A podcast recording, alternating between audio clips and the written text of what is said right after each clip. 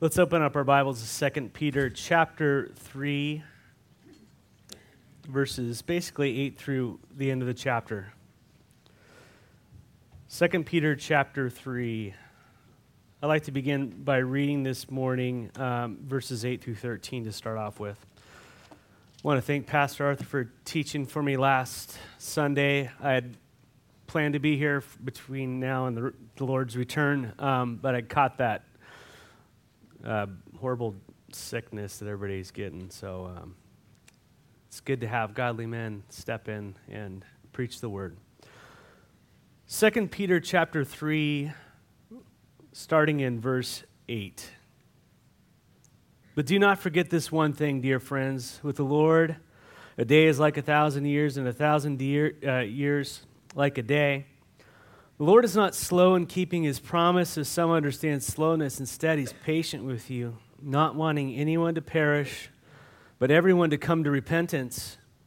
But the day of the Lord will come like a thief, and the heavens will disappear with a roar. The elements will be destroyed by fire, and the earth and everything done in it will be laid bare. Since everything will be destroyed in this way, what kind of people ought you to be? You ought to live holy and godly lives, as you look forward to the day of God and speed its coming. And that day will bring about the destruction of the heavens by fire, and the elements will melt in heat. Verse thirteen, but in keeping with his promise, we are looking forward to a new heaven and a new earth where righteousness dwells. Yikes. As Peter is closing up what would be his last recorded letter to the churches, Peter's designed the church to be mindful of the return of Jesus Christ, where on the one hand it will bring salvation to those who believe in Jesus Christ. On this, on the other hand, it will bring destruction to the rest of the world, which is basically culminates in the day of the Lord, where the Lord will have a judgment of the unrighteous before him after the worlds are destroyed. And then after that judgment happens, he will create a new heaven and a new earth where only righteousness dwells.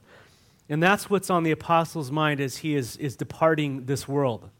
That's what he's thinking about regarding the church and what we should be mindful of and what would what should be on our hearts and our minds. Not very popular. I don't really hear this message taught very much. How many of you? This is what the Apostle Peter is, is saying to the church. He's saying, I, w- I want your minds to be quickened. I want you all to be thinking about these things because this is what's coming. We have a great salvation in the Lord Jesus Christ. He's going to deliver us from this that's coming on, but make no mistake, this is where all of human history is headed to, to this moment.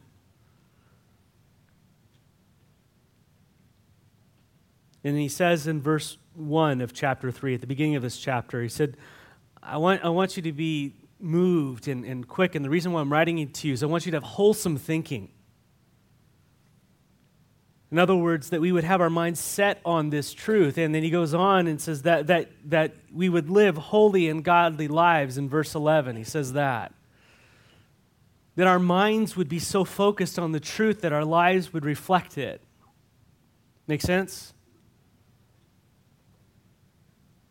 And I pray that as the church two thousand years later is ever closer to the return of Jesus, that we would be focused on Jesus' literal return.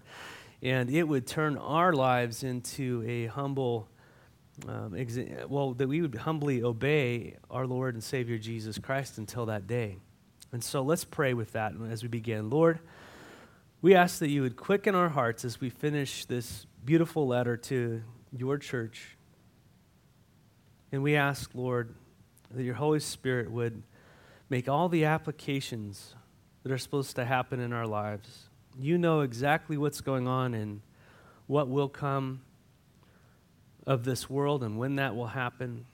And Lord, right now we we ask that you would teach us to focus on you, but also on how to live in light of all that you have said will happen. And Lord, give us the faith to trust you, not only in, in word, but in deed. We ask this in the name of Jesus. Amen. We left off a couple weeks ago in verses eight through ten, where Peter is addressing the reason why Jesus is delaying his return. Apparently, mockers had come into the church already. It had been a little while after Jesus had, had died, and, and so people are going, you know, as Christians, we believe in a literal return of Jesus Christ, a literal return. That's, that's orthodox teaching of Christianity. We believe that Jesus Christ physically is going to return to the earth. If you don't hold to that, then you don't hold to what the, t- the scriptures teach, what Jesus taught, what Peter taught, what all the apostles of the New Testament teach. And if, if you don't hold to that teaching and you decide to hold on to the other ones you like, then you've got issues, as we all do. As we kind of grow in our walk with the Lord, we realize, oh, I like this one, but I don't like that one. Well, it's, it's, a, it's a package deal. And mockers had come and said, hey, you guys are all crazy. You're believing that Jesus is going to return to the earth. The guy's dead in the ground. We still believe that Jesus is going to return two thousand years later. So mockers are probably abounding even more. And it's easy for unbelievers really to mock Christians because it has been two thousand years, and yet the Lord has not come back. Any of you guys wonder, okay, well, Jesus hasn't come back. He said he's going to come back, and so basically uh, I must have read the Bible wrong. Or they must have got it wrong, or that doesn't really apply to today. And that's kind of where we go with our with our theology and our thinking is we tend to, because God hasn't made true on what he said yet, we're going to change what he said to meet whatever's going on in our current culture or circumstances. And Peter says, don't, don't fall into that. Hold, hold true. He's returning. And as the church was facing these mockers in us today, um, it's especially true that we would be mocked. That as we are living holy and godly lives in anticipation for the return of our Lord at any moment, in the midst of a perverse generation of which we've all been a part of, that God saved us out of and we live in, as we wait for his appearance, there's no doubt people are going to be mocking us. That's to be expected. But why is Jesus taking so long? Why hasn't he returned? That's a really valid question. And Peter says in verses eight and nine, why the Lord hasn't come in yet, and we already went over this, but do not forget this one thing, dear friends or beloved. With the Lord, a day is like a thousand years, and a thousand years are like a day. Verse nine, the Lord is not slow in keeping his promise, as some understand slowness. Our perception of slowness is not God's slowness. Instead, here's the thing, he is patient with you, not wanting anyone to perish, but everyone to come to repentance. Some of you in this room have never given your hearts to Jesus Christ. You have not surrendered your lives to the Lord. You've played church or whatever it might be. The Lord is patient with you, just as he's been patient with me. What an important thing to know about God. The reason the Lord is delaying is because on one on the one hand, it was going to bring deliverance for everybody who's saved. But on the other hand, the reason why he's waiting is because he's going to bring destruction on those who are not. And that tells you something about God's character, that he is slow to anger. He is slow to wrath. And I praise the Lord for that. So Peter says God is slow because he desires that none would perish, that everyone would come to repentance. That's something we need to know about God. God is slow to anger. The first time this attribute is mentioned is when Moses in the Old Testament in Exodus is on Mount Sinai, and he's taking up the stone tablets as God had told him. He's, he's bringing those, tablet, those tablets up to the Lord, where he's going to go ahead and the Lord's going to go ahead and chisel out the uh, the law. And as he's bringing those up to the Lord in Exodus thirty-four, five through seven, God reveals himself to Moses. And this is how God reveals himself to Moses. He says, then the Lord came down in the cloud and stood there with him and proclaimed his name to him, the Lord. And verse six says of Exodus thirty-four, and he passed in front of Moses, proclaiming, the Lord, the Lord, the compassionate and gracious God, slow to anger Do you see that? Slow to anger, abounding in love and faithfulness, maintaining love to thousands, and forgiving wickedness, rebellion, and sin. That's how God first reveals himself. Amen? Man, I cling to that. God is a slow to anger God. Praise the Lord. He is merciful. He's compassionate. He longs to forgive sin. That's his very nature. And I think that's very important to know as we've been talking chapter after chapter and verse after verse about the judgment of God, because that's what it's saying. We're there.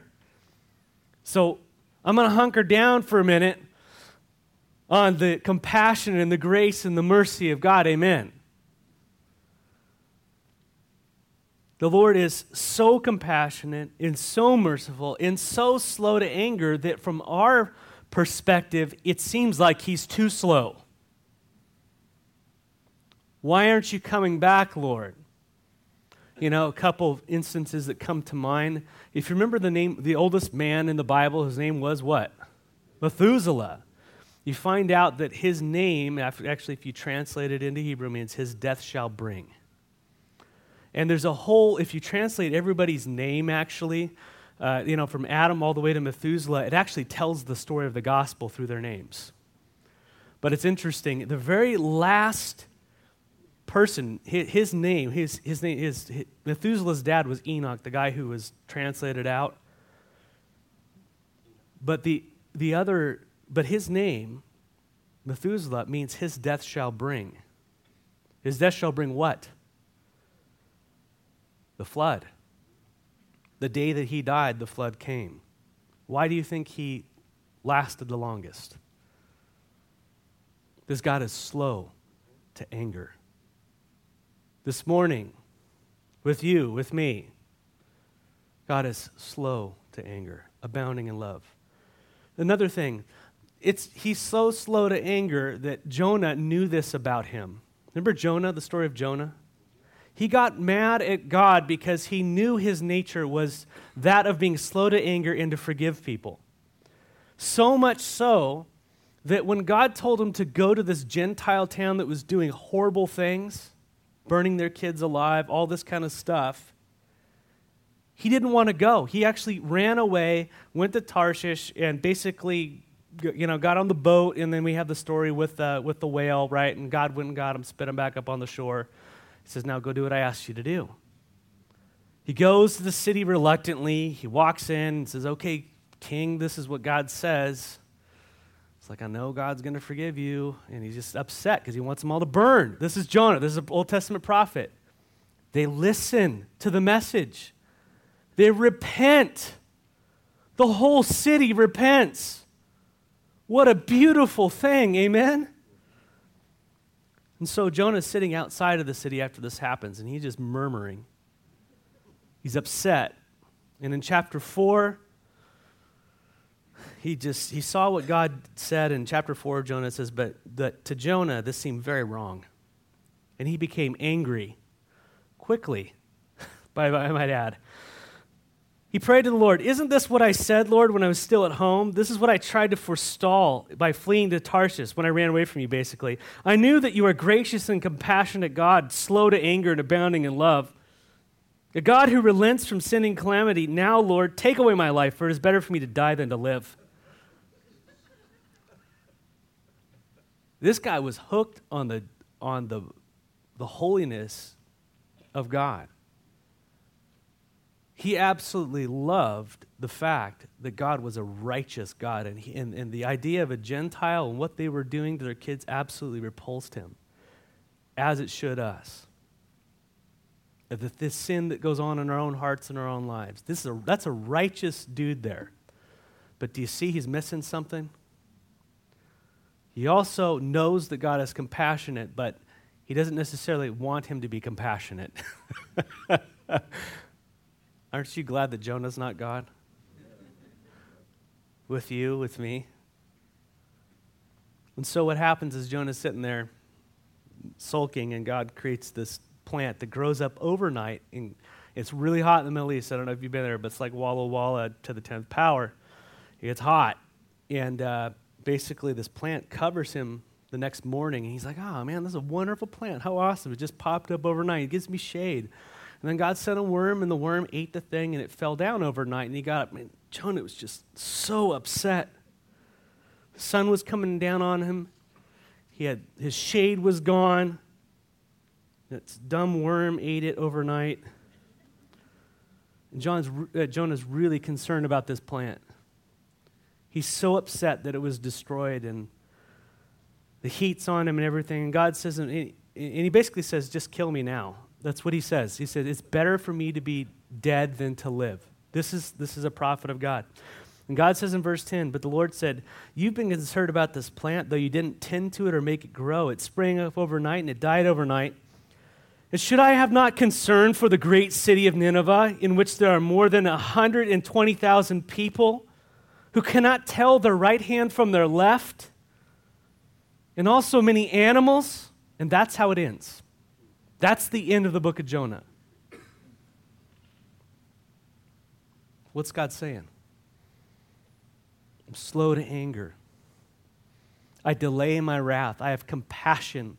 I send my people into cities that are the exact, exact opposite of the kingdom of God. And I send them in as messengers to save them from the destruction that I want to delay. That's his heart. He delays it as long as possible. That's your God. That's my God. Amen?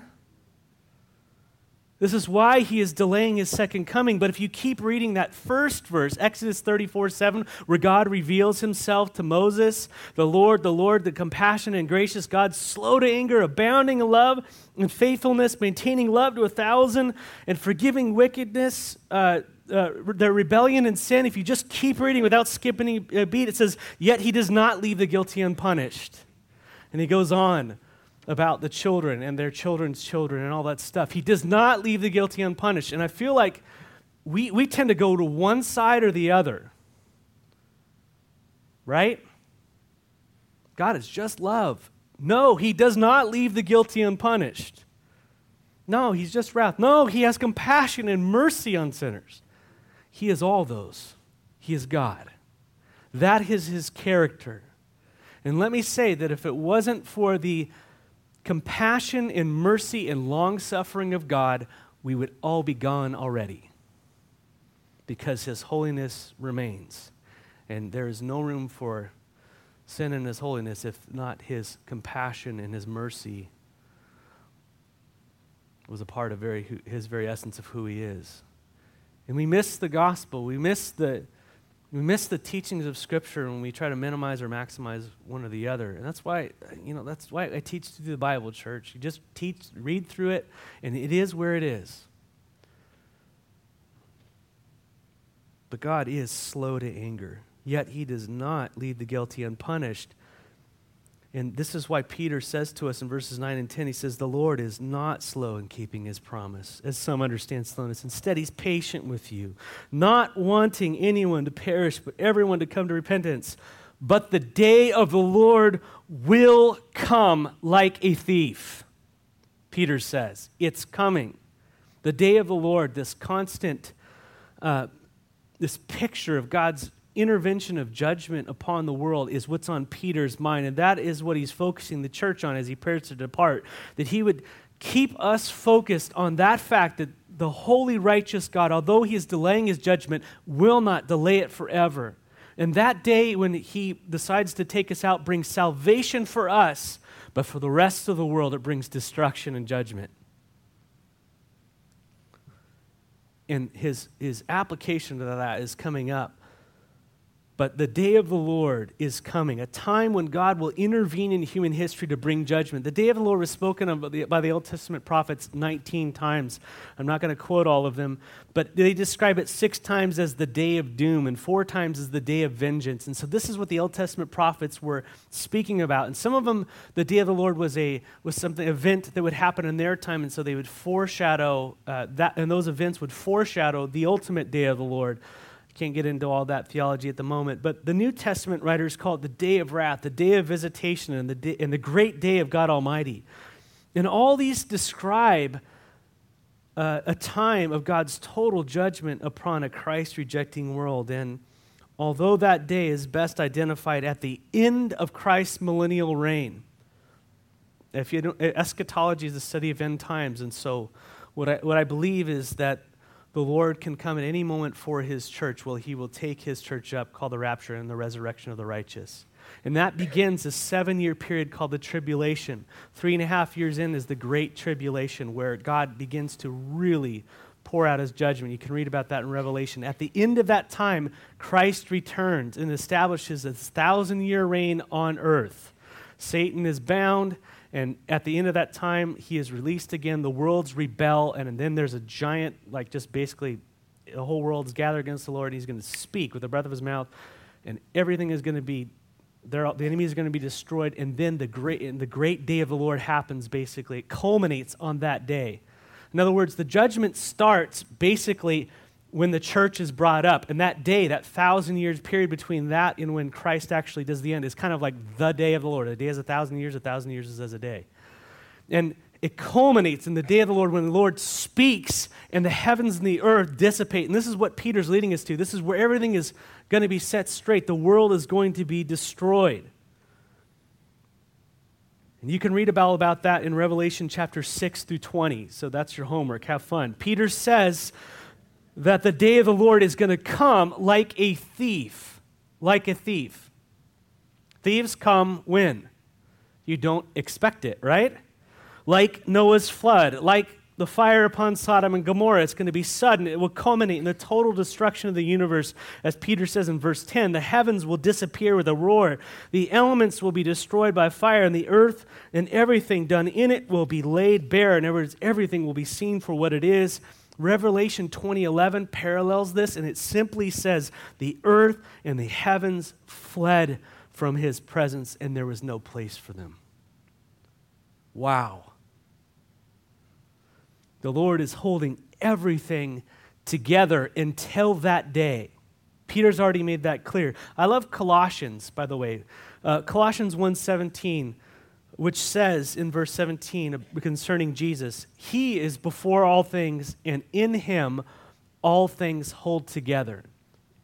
In Christ, everything is held together. Hebrews one three says the same thing and tells us how Jesus holds all things together. The Son is the radiance of God's glory and the exact representation of his being, sustaining all things by what? His powerful what? His word. And this should click in your mind if you've been reading Second Peter, because in Second Peter three, verses seven, and in a couple of verses, but uh, three and seven, Peter says, he already said, that by his word, the world came into being and the earth was formed. The heavens were formed and the earth was formed. And then in verse seven, he says, and by that same word, the world will be destroyed. God spoke the world into existence, and he's going to spoke the world out of it.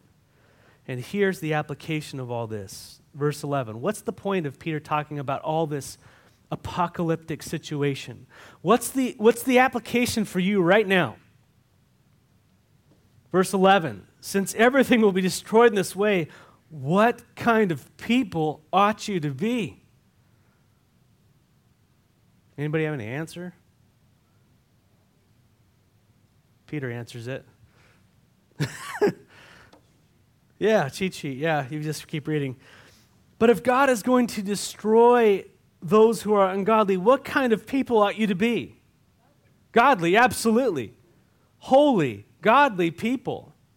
Amen? And if this is where everything is going, if this is where everything is heading, what should your life be about? What should we act like? What should we do with our time, our talent, our treasures? What, which, what do you think our purpose is wrapped up in? I want to make sure my house is remodeled. And I want to spend all my waking days on that kingdom. Because that's my legacy. That's what's going to last. That's what's going to go on forever and ever and ever. And we go down these rabbit holes. I do it too with tons of stuff. I'm not just I'm just giving an example of things that, that tie us up, you know.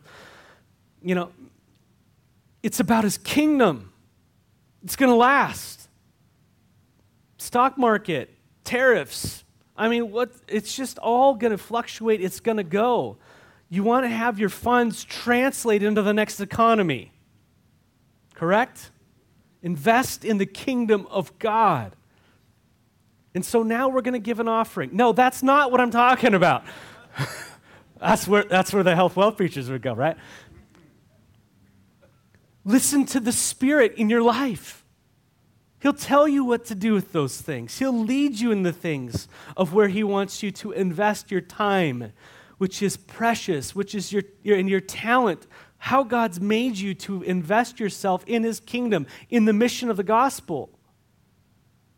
And your treasure, your money, your hard-earned sweat, how, what do we invest in? We invest in His kingdom. And of course our families are, are part of that. God says to take care of our families, of course. But since everything will be destroyed in this way, what kind of people ought you to be? Well, holy and godly. Those are two real great training wheels for us to think about. You know, some guides as we're going down this toboggan of life, right? And if this is where everything is headed, we should be holy and godly. Hebrews twelve parallels this. As I've been reading this, I've been seeing that Peter or, or the writers are grabbing from one another, and they are they're they're they're playing off one of each other's ideas, or the Spirit has given that to each individual and they're writing it separately. I don't know. But in Hebrews chapter twelve, whoever wrote that in in, in verses twenty-five to twenty-nine, this, this writer is pleading with the Jews. He's writing to the Hebrews. He says to them, "See that you do not refuse him who speaks." If they did not, they being the Old Testament examples, if they did not escape when they refused him who warned them on the earth, how much less will we if we turn away from him who warns us from heaven? At that time, verse twenty-six, his voice shook the earth. When God gave them the commandments, the earth shook. Everybody was terrified of God. And that's because he was holy. He's like, no one is allowed on this mountain. Any animal, anything that comes on this mountain is going to die. Moses was the only representative who could go up to the mountain because God was holy.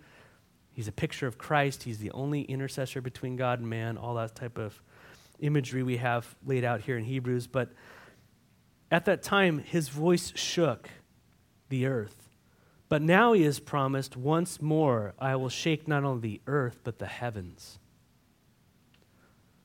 And he tells us what that means. The words once more indicate the removing of what can be shaken. Can everything be shaken in this room? How many of you grew up in California? Not many. You can see, everybody's like, mm. Just like, you know. No. How many of you have experienced an earthquake? Yeah, what's it like? Very unsettling. Everything is shaken, right? I got to the place when I was a teenager, and we just slept through them because you're a teenager, A, but B, you're used to them. And it shakes the whole house. I mean, just like, there's different kinds. It's weird when you understand that there's different kinds.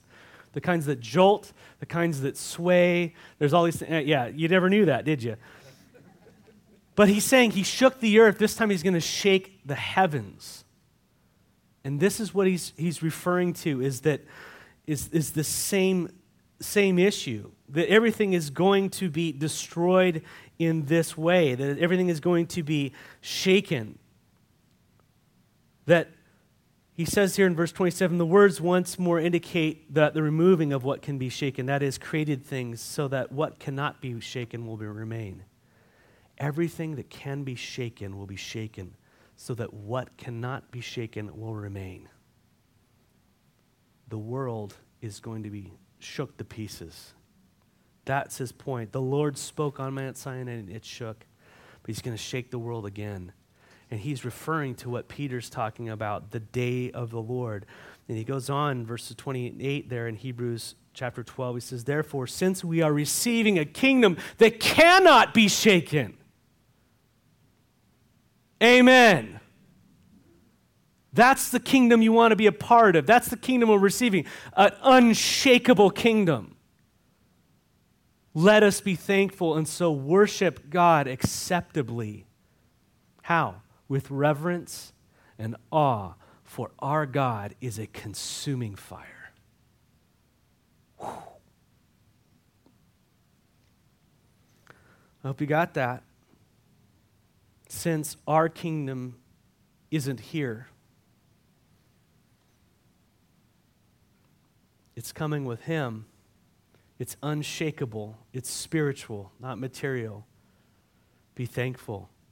And so worship God acceptably now.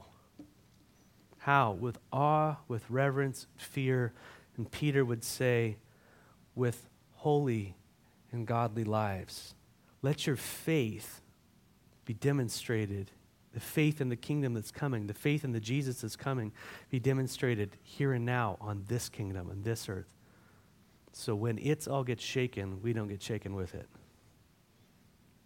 Make sense? So what is acceptable worship? Thankfulness and reverence and awe. For our God is a consuming fire. God is going to consume this kingdom and bring his own. Whose kingdom are you a part of? And how do you know it? That's what it all comes down to.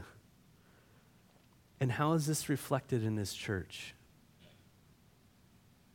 As Peter's leaving, he wants us to be, be thinking about these things. Verse eleven, you ought to live holy and godly lives. Right? The Christian in our lives are to be marked by holiness and godliness. We are to live like Jesus, in other words. Holiness means separated, set apart. God set you apart by his grace when you received Christ as your Savior, right? He set you apart from wrath. He set you apart from all of that destruction. He set you apart from sin and, and the consequence of sin and all those things. You've been set apart. What is what is God further separating you apart from today in your heart? See, that's he set you apart when he saved you, but he's setting you apart for that day. He's still in the process, and it's called sanctification. You're positionally saved, but now he wants to work it out in your practice. That's what called that's what discipleship is. That's what following Jesus from now until we see him face to face is. So what's the Holy Spirit calling you in holiness to this week? What's he set, what's he pulling you apart from, from the world, from those things? What's he doing in your heart? This is important. Respond to him in that, because we ought to live that way, right? That is the practical application of believing in Jesus, is that it shows up in our life. And so how is he calling you to holiness this week? The church is to be holy, without a doubt. Why? Because who do we emulate? Him. So let the Holy Spirit speak to you on this week. And godliness means,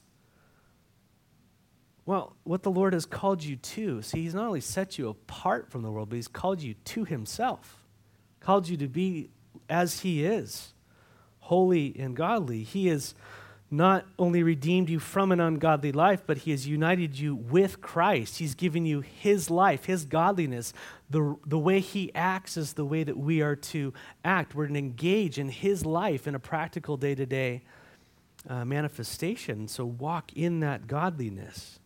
We are to live holy and godly lives, verse twelve. Right? The worldly person has no concern for them, for these things, because they don't have the Spirit of God. They don't care about holiness. They don't care about godliness. But for the believer, we're called to it and we aspire to it as the Holy Spirit of Jesus prompts us. Verse twelve, as you look forward to the day of God and speed its coming. In other words, there should be an anticipation in the church for the return of Jesus Christ. We look forward to the day when Jesus returns. Sadly, the N I V says, in speeds its coming. The N I V messed up there. And by the way, they correct it. There's a little um, there's a little letter at the bottom. If, you, if you're reading your Bible, there's a letter at the end of that sentence. You guys see it there in your Bibles? Follow that letter down to the bottom. And it should say something like, or as you wait eagerly for the day of God to come. Some hard, sometimes it's hard to translate stuff in the original language over because it just doesn't translate. But that's the best translation there. Basically just saying, man, uh, we're to live expectantly as we eagerly wait for the day of God to come. That's the translation that should be there. We can't speed up God's return. That, that's, that's up to him. But that day, verse twelve, will bring about the destruction of the heavens by fire, and the elements will melt in heat. Peter just doesn't let it go, does it? Peter, again, is describing the way God speaks, how the universe will unravel in some sort of atomic reaction. He's going to speak and everything is going to go. And by the way, the heavens here aren't, isn't heaven where God dwells. That's eternal. That does not change. That is unchangeable. Heaven speaks of the created heavens, the moon, the stars, the planets, the solstice, the material space-time continuum that we live in here. The earth, not eternity. They will be destroyed. Verse thirteen, but in but in keeping with his promise, we are looking forward to a new heaven and a new earth where righteousness dwells. I'm not looking forward to the destruction of the earth and all this stuff. I am looking forward to the promise. Because that is, this is not my kingdom. Amen? I'm looking forward to the new heavens, the new earth, where I long to be. Well, that's my home. It's where I fit. Quickly, please turn with me to Revelation nineteen. Verse eleven in Revelation nineteen. Revelation's at the end of your Bible. Starting in verse eleven, and that describes in more detail all of what Peter's speaking about. So just kind of gives it in paragraph form, okay? Starting in Revelation nineteen eleven says, then I saw a great white throne and him who was seated on it, and the earth and the heavens fled from his presence, and there was no place for them. This is at the end of the millennial kingdom, at least a thousand years from now. In verse twelve, and I saw the dead, great and small, standing before the throne, and the books were opened, and another book was opened, which is the book of life. The dead were judged according to what they had done as recorded in the books. So God records everything, thoughts, actions, intents. He records everything. Yes? twenty? What are you talking about? He put twenty up there. I'm reading chapter nineteen. I'm not? What did I do? Do I know my Bible?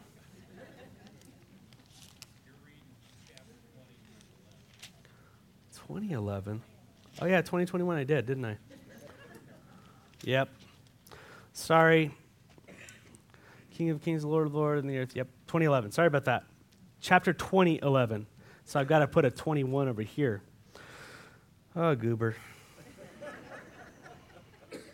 Don't get old. And I saw, verse verse twelve of chapter twenty, excuse me. And I saw the dead, great and small, standing before the throne, and the books were opened. Another book was opened, which is the book of life. The dead were judged according to what they had done, as recorded in the books. And the sea gave up the dead that were in it, and death and Hades gave up the dead that were in them. I'm not going to teach all about that, but that's the temporary hell right now. And each person was judged according to what they had done.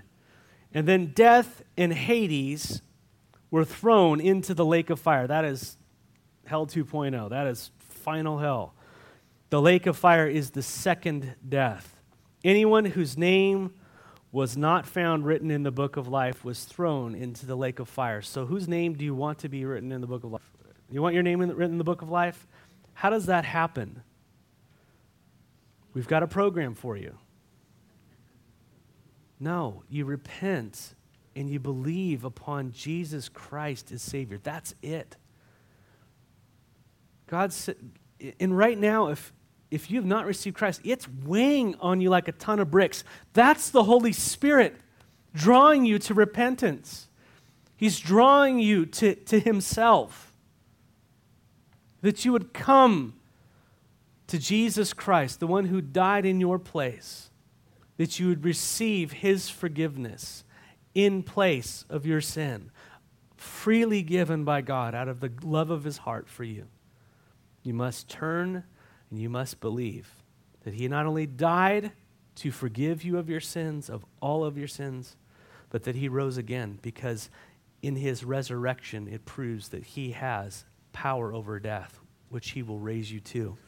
That's the gospel. Repent, believe that Jesus died and rose again, and you will be saved.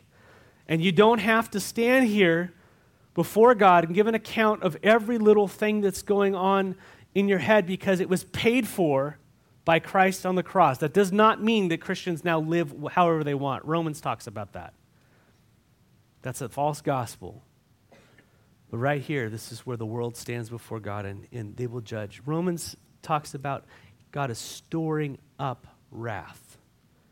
This is, he's storing it up. It's being written down. It's not like, ah, I sinned. We all sinned in the category of sin. No, it is meticulously recorded and will be dealt with accordingly. And when you minimize that aspect of it, you also minimize the aspect that Christ, what he actually expunged from our records. Amen. Oh, the grace of God that he would wipe my slate clean. Praise God. You see that? And so, then death, verse fourteen, and Hades were thrown into the lake of fire, and this, the, the lake of fire, the second death. Anyone whose name was not written in the book of life was thrown into the lake of fire. And so that's the great white throne judgment and the end of the world. Satan, the beast, the false prophets, and all who rejected Christ, the demons are in there. Everybody gets thrown into the lake of fire who does not receive Christ as Lord and Savior. But Peter says in verse thirteen, but back in where we were, but in keeping with the promise, we are looking forward to a new heaven and a new earth where righteousness dwells. And so Revelation chapter twenty-one, I believe, let us verify. Please, Revelation twenty-one, then I saw a new heaven and a new earth, for the first heaven and the first earth had passed away, and there was no longer any sea. And I saw the holy city, the new Jerusalem, coming down out of heaven from God, prepared as a bride, beautifully dressed for her husband. So this imagery of this city coming down. And I heard a loud voice from the throne saying, look, God's dwelling place is now among the people. Now it's not. Then it will be. And he will dwell with them. They will be his people, and God himself will be with them and be their God. He will wipe away every tear from their eyes. There will be no more death, or mourning, or crying, or pain, for the old order of things has passed away. Death has died. He who is seated on the throne said, I am making everything new. And then he said, write this down, for these words are trustworthy and true. You can bank on them, believer. He said to him, it is done. I am the Alpha and the Omega, the beginning and the end. This is Jesus Christ. He's speaking. He says, to the thirsty, I will give water without cost from the spring of the water of life. He offers his eternal life to anyone who is thirsty, who recognizes their bankruptcy in their soul. And that is a work of the Holy Spirit. You come to him and you, I'm thirsty, I'm dry, I've got nothing, Lord. God, save me. And he will fill you. He will give you his water freely, the water of life. Those who are victorious will inherit all this, and I will be their God, and they will be my children. Verse eight, always stuck in the middle of his great promises are the other promises. But the cowardly, the unbelieving, the vile, the murderers, the sexually immoral, those who practice magic arts or pharmakeia, the idolaters, and all liars, they will be consigned to the fiery lake of burning sulfur. This is the second death. And John the Apostle, he continues, if you want to read it again for extra credit, in your time with the Lord this week, he just continues to go about all of what that looks like, that kingdom. A new heavens and a new earth where righteousness dwells. What does that mean? as we're closing, where, where sin will be gone. It won't be in us, and it won't be around us. Truly don't have to lock your doors. Forever and ever. No one's going to take advantage of you. No one's going to remove anything from you. Your body is not decaying. Your mind is as sharp as it ever will be. There's no sin. It's only where righteousness dwells. And that is what a believer longs for. I long for that. I'm tired of sin in me, and I'm tired of sin around me. Anyone else? I long for his kingdom. Lord Jesus, come. But Lord, have mercy on the sea of people around me that have not yet known you. And so, Lord, on the same hand, delay your coming. Amen?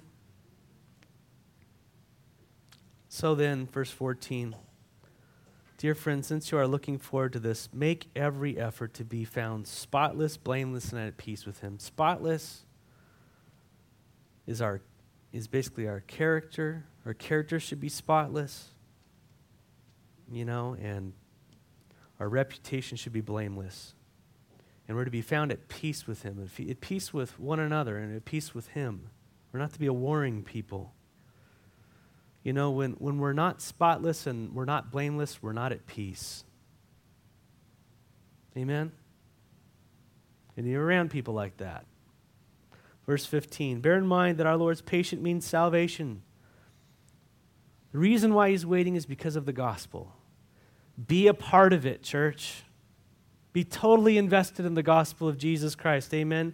Just as our brother, I'm just going to read this quickly. Just as our dear brother Paul also wrote to you with the wisdom that God gave him. So Paul, he's referring to Paul's writings. Verse sixteen, he writes in the same way in all his letters, speaking of them in these matters, and I love this. His letters contain some things that are hard to understand, which ignorant and unstable people distort as they do the other scriptures to their own destruction. Notice that he says that Paul's writings are difficult to understand. This is not Peter saying, I can't understand them. Peter fully understands. He's saying ignorant and people who don't know the Lord, they take what they don't know and they twist it to mean what they wanted to say to their own destruction. That's what his point was. He says in verse seventeen, therefore, dear friends, since you have been forewarned, be on your guard, so that you may not be carried away by the error of lawlessness. Christ did not come save us to go and live in sin, but he called us to holiness. Right?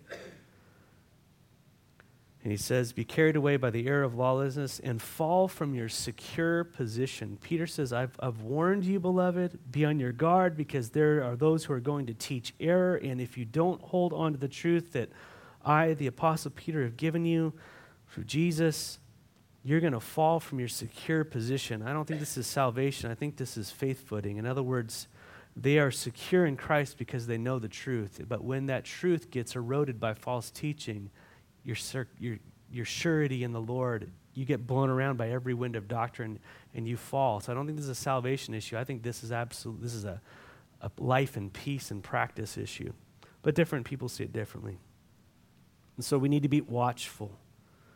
The Lord doesn't want us to stumble in our faith, but rather, and here's verse eighteen, here's his final part. He says, but grow in the grace and the knowledge of our Lord and Savior Jesus Christ. We are to grow in the grace and the knowledge of Jesus Christ. Are you growing in the grace and the knowledge of our Lord Jesus Christ? Is that happening? I think so too. You're here this morning. You're under the Word of God. We're under the Word of God. We're growing in the grace and the knowledge of the Lord Jesus.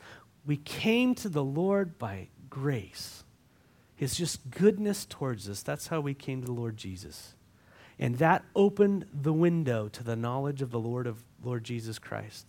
And now we we we discover what it means for him to be Savior, and we discover what it means for him to be Lord. His sacrifice And and ha- the depths of that, we we plummet and we find out who that is, uh, uh, of his whole his whole work of salvation. And then we also find the whole work of his lordship in our life. In other words, he has commands for us to follow. And as we just simply, humbly listen to what he says, and obey it, guess what happens to us? We grow up. We become more like Jesus. So we feed upon his word this morning.